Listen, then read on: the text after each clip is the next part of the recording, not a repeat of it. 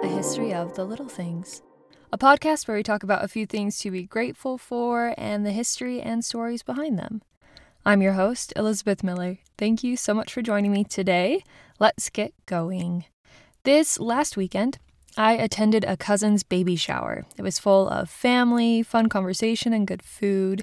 I met one of her other cousins there, not one to whom I was related, and was reminded that I had played with her when I was a kid. And I realized that that playtime may have been the introduction of one of the pretty core memories for me, like food wise.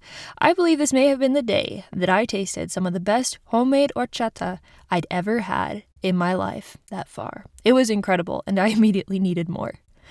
There's a local farmers market that we like to frequent a few towns over, and they also have had a pretty impressive array of horchatas from time to time.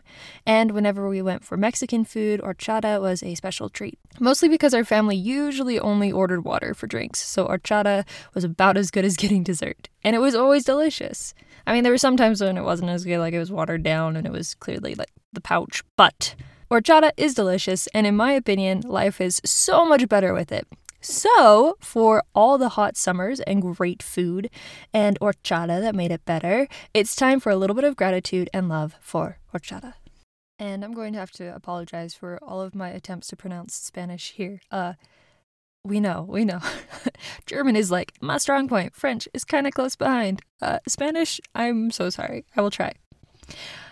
So, if you have never had horchata, then let's go over what it is first. Mexican horchata is a rice and cinnamon drink with milk, sometimes with sweetened condensed milk as well as vanilla. Put it on ice and it's incredibly refreshing. Well, that's like one recipe anyway. Depending on where you are in the world, there are some variations, and we'll get into that in a little bit. So, I grew up with Mexican horchata and assumed that that was where it originated from, but it turns out that horchata actually came from northern Africa. So let's go back to Egypt at about 2400 BCE, where we first find horchata de chufa, early horchata. This drink was made from tiger nuts that were ground up and sweetened. It was also known as kunu aya and still goes by that name in Nigeria. About this time, the Romans made a conquest of Egypt and renamed the drink Hordeta. This name probably comes from the Latin root for barley as well, which is Hordeum. Because it was especially cooling and refreshing, it was recommended that people drink it to soothe crying babies and bring down fevers. Later, we find the Moors, who took horchata to Spain and West Africa in the 8th century. Then horchata spread through Spain and Portugal in the 11th century and continued to spread to England and France, and also to Mexico in the New World. Conquistadors had not brought tiger nuts with them, however, so the new version in the New World got a bit of a different recipe, with a rice base, including cinnamon, vanilla, and even marigolds.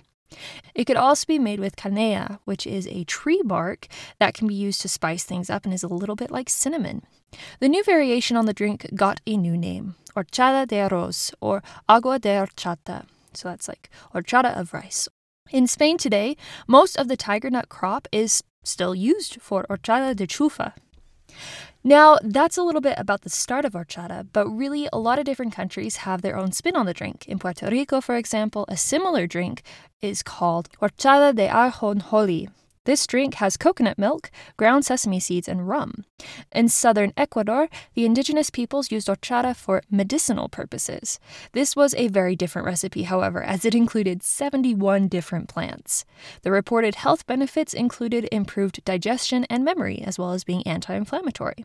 For the locals in the southern Andean highlands, drinking horchata is linked with spiritual effects. In Honduras and El Salvador, the drink is called semilla de jicaro. It is made from the seeds from the calabash, which is a gourd that has seeds that taste like licorice. The West African version of horchata also has its own health benefits as well because of the tiger nuts. Tiger nuts aren't actually nuts. It's a little bit of a misnomer. They're actually tubers and look a little bit like hazelnuts. They're a good source of protein, help with gut health and digestion, and also have many antioxidants. Traditionally, the drink has been used to reduce fevers, especially in babies. In some places, horchata was also used as a hangover cure. Now, these days, aside from the delicious drink, you can enjoy horchata ice cream, horchata cookies, and more. So, if you've never tried this drink, you've got quite an enjoyable experience ahead of you. I know I always love a glass of horchata whenever I get the chance, and now that I know that there are so many kinds of horchata out there to try, I may have to plan an horchata inspired world tour. Or maybe look up the recipes online because that's kind of expensive. That's it for this week. Thank you so much for listening, and I hope you have a marvelous day and get to enjoy some horchata sometime. Take care.